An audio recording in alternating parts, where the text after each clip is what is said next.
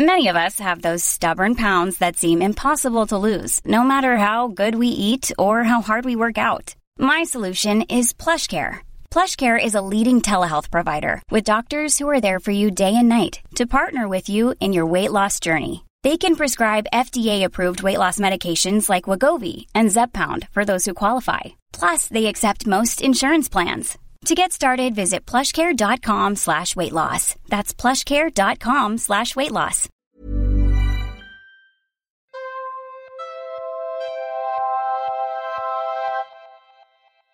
Hello, and welcome to the Mistholme Museum of Mystery, Morbidity, and Mortality. This audio tour guide will be your constant companion in your journey through the unknown and surreal. As you approach our exhibits, the audio tour guide will provide you with information and insights into their nature and history. Do not attempt to interact or communicate with the exhibits. Do not attempt to interact or communicate with the audio tour guide. If you believe that the audio tour guide may be deviating from the intended tour program, please deposit your audio device in the nearest incinerator. While the staff here at the Mistholme Museum of Mystery, Morbidity and Mortality do their absolute best to ensure the safety of all visitors, accidents can happen. The museum is not liable for any injury, death, or deus ex machina that may occur during your visit. Enjoy your tour, and good luck.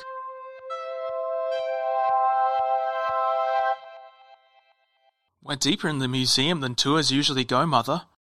Whatever it is we're looking for, it's well off the beaten path, so to speak. Almost like. Oh. Uh. over there, Mother. Well, this is one of the more grisly exhibits we have on display. Not particularly controversial, mind, as it definitely fits into our oeuvre, but, uh. Well. It has a historical basis, it seems to be alternatural in nature, and it's interesting. And, uh, yes, the blood is real. So here we go. As you might have surmised, this exhibit has its roots in a revolution. The people rose up against their leaders and cast them down, and, as is often the case throughout the last few centuries, the process of casting them down culminated in the construction of a guillotine. In the town square, the first of what were expected to be many victims, or condemned, depending on your perspective, was led atop a raised platform, a guillotine at its centre, and forced to kneel. As a horde of hundreds of common folk shouted and spat and cheered, a high ranking member of the revolution read out the list of charges against the man who was about to die. The man was accused of using nepotism and dirty dealing to attain a position of great power and influence. From that position, he had accrued a great deal of wealth at the expense of the common folk. When the revolution had begun to pick up speed, he had supported the establishment that had treated him so well, and had attempted to use his influence to bring the army down upon the revolutionaries. He was certainly an enemy of the revolution, the executioner concluded and would be put to death immediately. It went unspoken as the crowd screamed their approval that this man was not the revolution's greatest enemy. There were people much further up the chain that they would have liked to have seen taken by the guillotine. But this man was the one they had been able to get for the time being. He had been taken by chance by a mob that had stumbled upon his carriage as he attempted to flee. The king and his closest allies lay beyond high walls of stone and more deadly walls of armed men. This first execution would be a message to the people that the revolution was a force to be reckoned with, and from there they could take the king and his men. As the crowd hollered their approval, two revolutionaries pushed the man down into the lunette, lining up his neck with the inevitable path of the blade. The man's face was already coated with tears and grime, but it was at this moment that he began to beg. His cries, his pleas for mercy echoed throughout the square, somehow audible even above the crowd. His begging only served to further incense the commoners, the screams for his head to roll growing more intense. He begged and begged and begged. And then the revolutionary holding the rope let go, and the blade fell. As the man's head fell from his body, rolling down from the platform and into the crowd, blood poured from the place where it had once been, spurting out in time with the last few beats of a dying heart.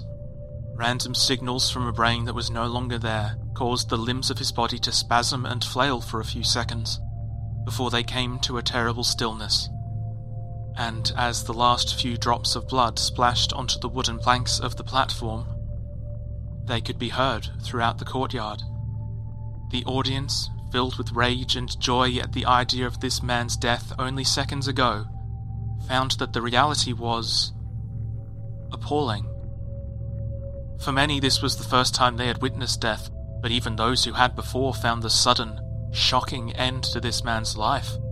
The instantaneous shift from begging and crying and screaming to an utter absence of life was somehow wrong. Even the revolutionaries who had orchestrated the execution were shocked to find that they felt a profound wrongness had occurred here. And in that moment, a revolution died. And then, slowly, with a slick and sticky sound, the blade of the guillotine began to rise.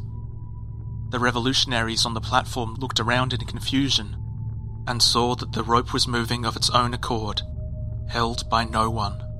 The blade rose up and up and up, all the way to the cross brace at the top of the guillotine's wooden structure, and it fell, slicing through the air in front of the dead man's neck, hitting the base of the guillotine with a reverberant thud. Neither the revolutionaries nor the crowd moved or said a word. Then the blade began to rise again, and the silence was broken by screams of terror as the crowd scrambled over one another to flee the square as fast as possible. Again, the blade reached the pinnacle of its journey, faster this time, and fell. And it barely even rested for a moment before it began to rise again. The revolutionaries who remained on the platform lost count of how many times the blade rose and fell, faster each time. Dozens, perhaps even a hundred imaginary executions carried out by the guillotine itself, without a victim or executioner involved. And when the blade finally came to rest and the people began to creep back into the town square, not one of them had any idea what had happened. It did not take long for the bodies to begin to surface. All around town and even out in the countryside, servants and wives and guards and random citizens stumbled upon the dead bodies of the revolution's greatest enemies, heads neatly severed from their bodies. No perpetrators were located, and every guard swore there was no way an assassin could have gotten past their patrol. And yet, here they were, officials and judges, and even the king in his palace, executed for the revolution. There has been a great deal of speculation over what exactly happened here the guillotine has never since shown any ability to operate itself, nor to kill more than a hundred people over hundreds of kilometers. And yet this account has been corroborated by a great many trustworthy accounts. Spontaneous decapitations do not typically go unnoticed. Some have argued that there was some sort of temporal distortion, that many of the executions that the guillotine would have eventually taken part in simply took place well ahead of schedule and telekinetically. However, there is another theory, one based on the accounts of many present at the event, that say that, upon bearing witness to the violence their revolution would end in, the people lost their stomach for such things, and that the revolution appeared to be over as soon as it had begun, and that the guillotine having been given its first taste of blood, could not abide being denied its meal.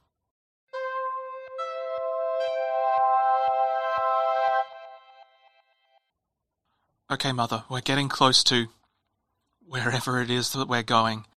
I still can't quite figure it out. What it is we're trying to find or how I know it's there, but There's something here. I don't know how I know it, but I know it.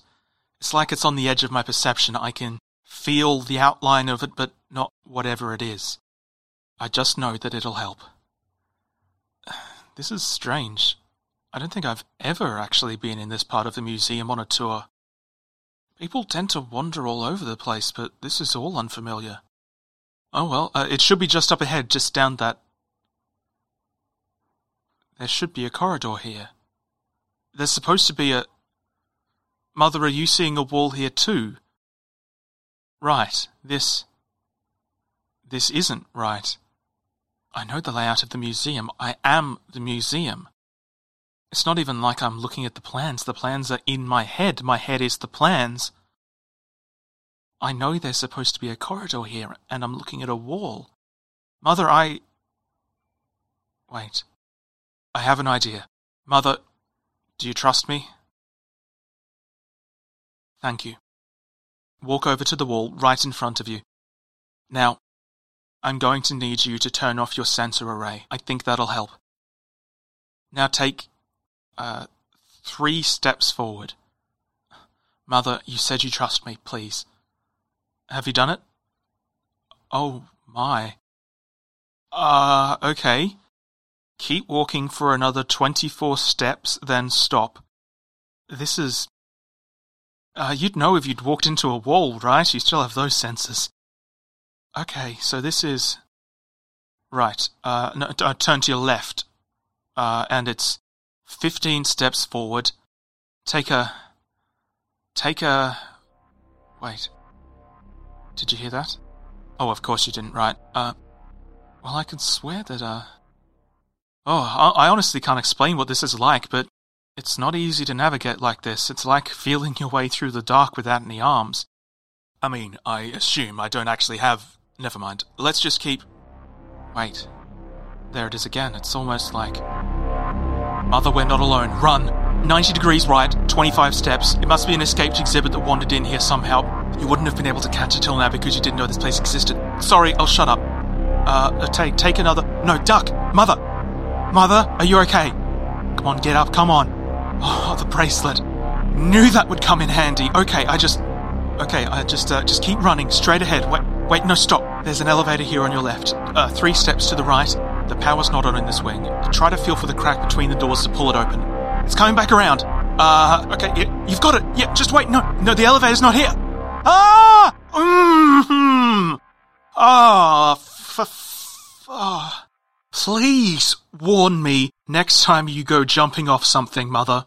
How did that happen again? Get back up. Is everything intact? Bracelet still working?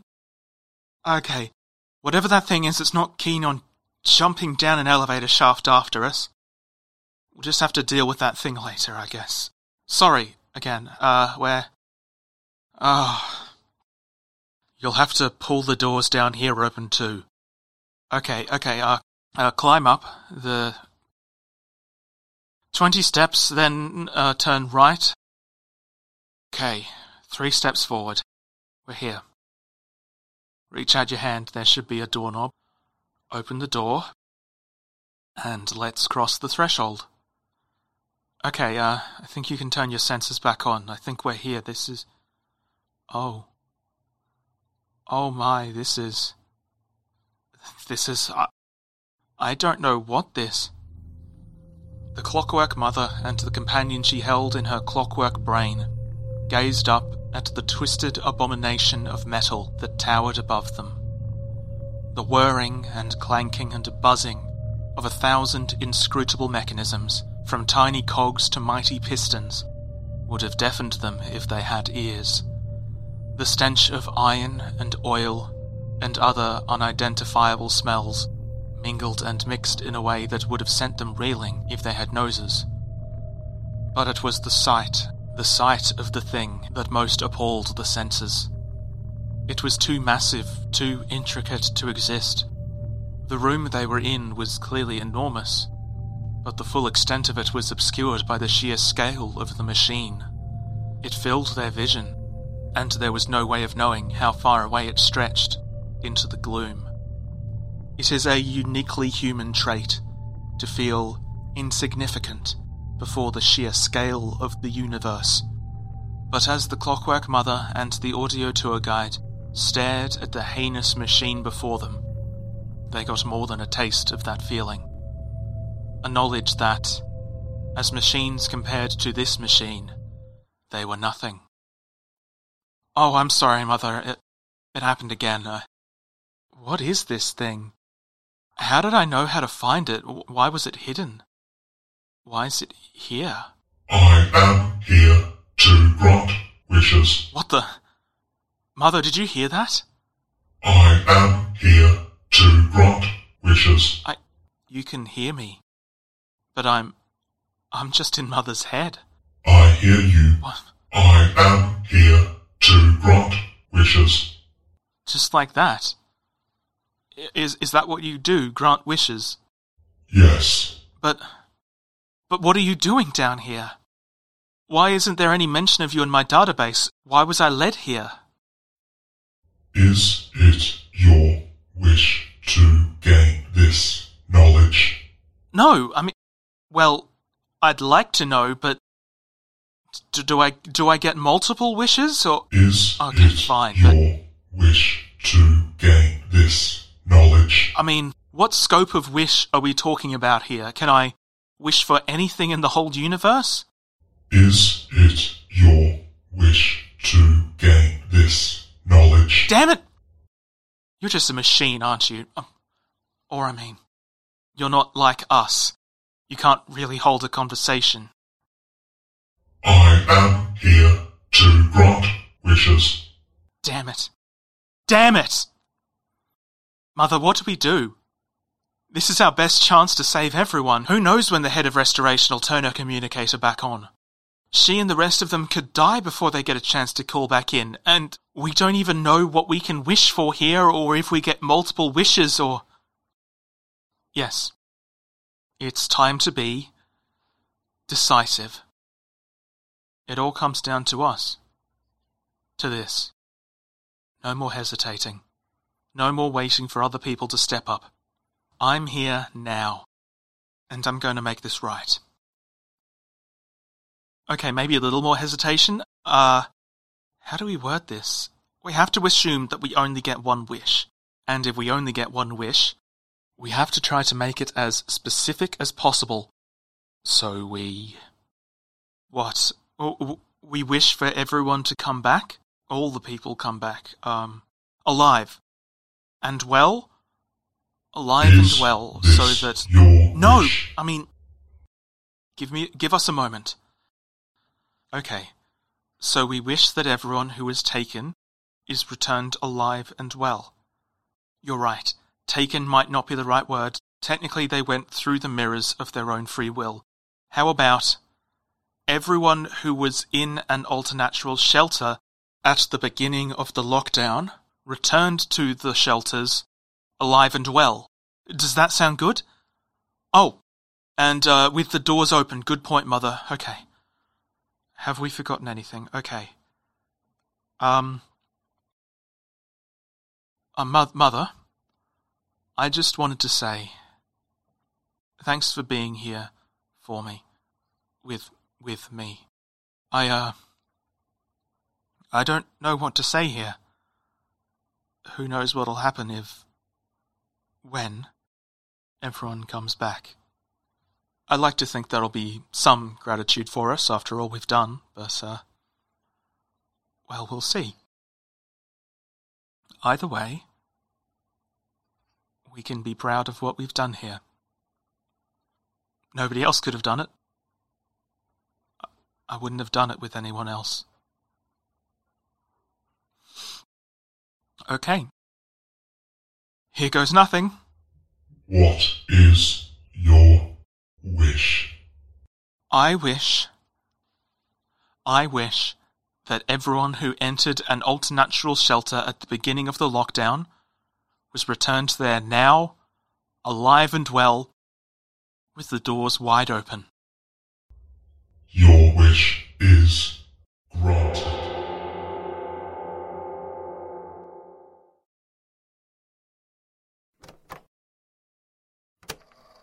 This is a private memorandum by the head of restoration for the Mistholme Museum of Mystery, Morbidity and Mortality. It's been uh, a little over a week since the lockdown was lifted, a little over a week since we were all returned to the museum, thanks to the efforts of the. Well, I'm not really sure if it's accurate to call it an audio tour guide anymore, but let's just call it that for now. We've been able to get things more or less under control in the museum. It seems that the Clockwork Mother kept a tight ship while we were gone, so most of the more dangerous exhibits were already contained. Additionally, despite the dire condition many of us were in mere moments before we were returned, afterwards we were all as hale and hearty as we'd ever been. Even those of us who, in the time since the glassways opened up, had died. Every last one of us returned, both to the museum and, in some cases, from the grave. It seems that the guide found some sort of heretofore unknown alternatural item deep within the museum, one that grants wishes. We're uncertain where it came from. It would not be the first time an alternatural item has found its way to the museum of its own accord. One is reminded of the antenna that appeared out of nowhere in retrieval, attached to a transmitter that sent out a random string of numbers that led a young woman here some years ago.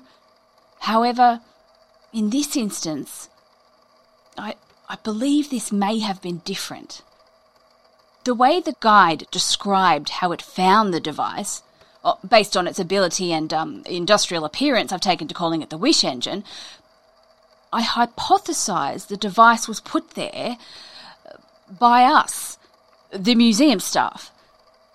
I've examined the Wish engine and the section of the museum it was located in, and it bears all the hallmarks of a typical museum exhibit. And yet, some scraps of metadata in the database is all that remains as evidence of its existence. I'd never heard of it. No other staff members had heard of it. I couldn't even find the way there myself. All I saw was a blank wall until the guide uh, guided me there. My hypothesis is that at some point the Wish Engine was an exhibit like any other until someone attempted to wish it out of existence. I've done some small experiments testing the bounds of what sort of wishes it will grant, and there don't appear to be any obvious limitations. I liaised with the head of research, the only other person I've told of the machine's existence, in an effort to find any mention of the wish engine or anything like it. She, too, was unable to find anything. Until she had the thought to ask the guide about the metadata it found. It had thought it was following clues left for it or, or some sort of instinct, but really it was just following a half deleted trail of metadata. And upon examining said metadata, we discovered that quite a bit of it was written by the head of research herself, and, and some by me. I believe that, for whatever reason, somebody, perhaps even me, wished that the wish engine didn't exist. And as it turns out, that was the one thing it couldn't or wouldn't do. Instead, it deleted all memory of its existence from our minds, all record of it from the database. It did uh, something to make finding its location in the museum physically difficult, and then it has simply sat below our feet for all this time. It's quite unsettling, really. This is, of course, just a hypothesis, but considering that, as far as we can find, only I and the head of research, and the guide and the clockwork mother, I suppose, are aware of its existence, we may never fully understand what happened here. It, uh, it may be better if it stays that way. I misspoke earlier when I said that we were all alive and well. I was distracted by the thought of the wish engine. The fact is, after we were all wished back, well, it seems that the glassway in one of the shelters opened up underwater. A huge, shiny silver coin at the bottom of a colossal wishing well. And the glassways are still open. I suppose All that time ago, when the glassways first opened up, the shelter was flooded almost instantly. Everyone inside drowned. And then, when the guide wished everyone back, most of them drowned a second time. Even with the shelter door open, the rate the water was flooding in, the whole floor was almost underwater by the time the rescuers got to them. The guide has been taking that hard. Whenever I talk to it, it says it should have wished us back safe and sound instead of alive and well. It's fascinating watching a, a machine express something.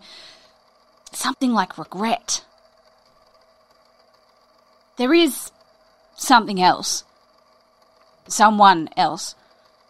I'm embarrassed to admit that it took me some time to realize it with all the commotion of being back and getting things under control and trying to understand the wish engine.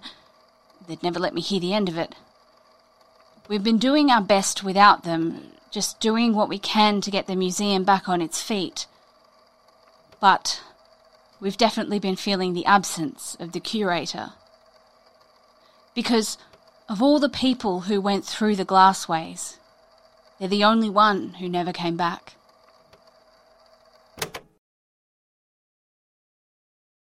If you enjoy the Mistholme Museum of Mystery, Morbidity and Mortality, please consider supporting the show via Patreon at patreon.com slash domguilfoyle.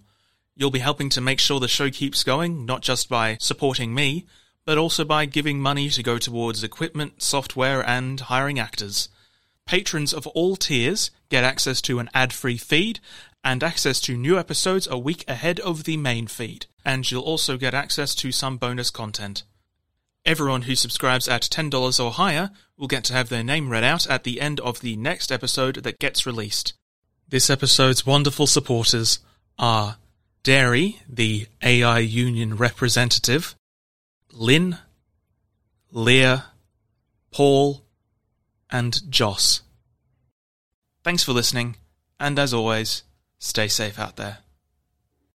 The Mistholme Museum of Mystery, Morbidity and Mortality is written, produced, and performed by Dom Guilfoyle with the help of That's Not Canon Productions.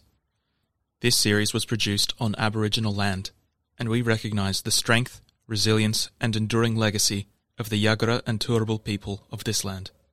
If you'd like more Mistholme, please subscribe and like the Facebook page, where more content is occasionally posted and where you can get in touch with us. The following is an advertisement that helps support the show's continued existence. If you'd like to support it more directly, Even when we're on a budget, we still deserve nice things. Quince is a place to scoop up stunning high-end goods for 50 to 80% less than similar brands. They have buttery soft cashmere sweaters starting at $50, luxurious Italian leather bags, and so much more. Plus, Quince only works with factories that use safe, ethical, and responsible manufacturing. Get the high-end goods you'll love without the high price tag with Quince. Go to quince.com slash style for free shipping and 365-day returns. Visit that'snotcanon.com for more information.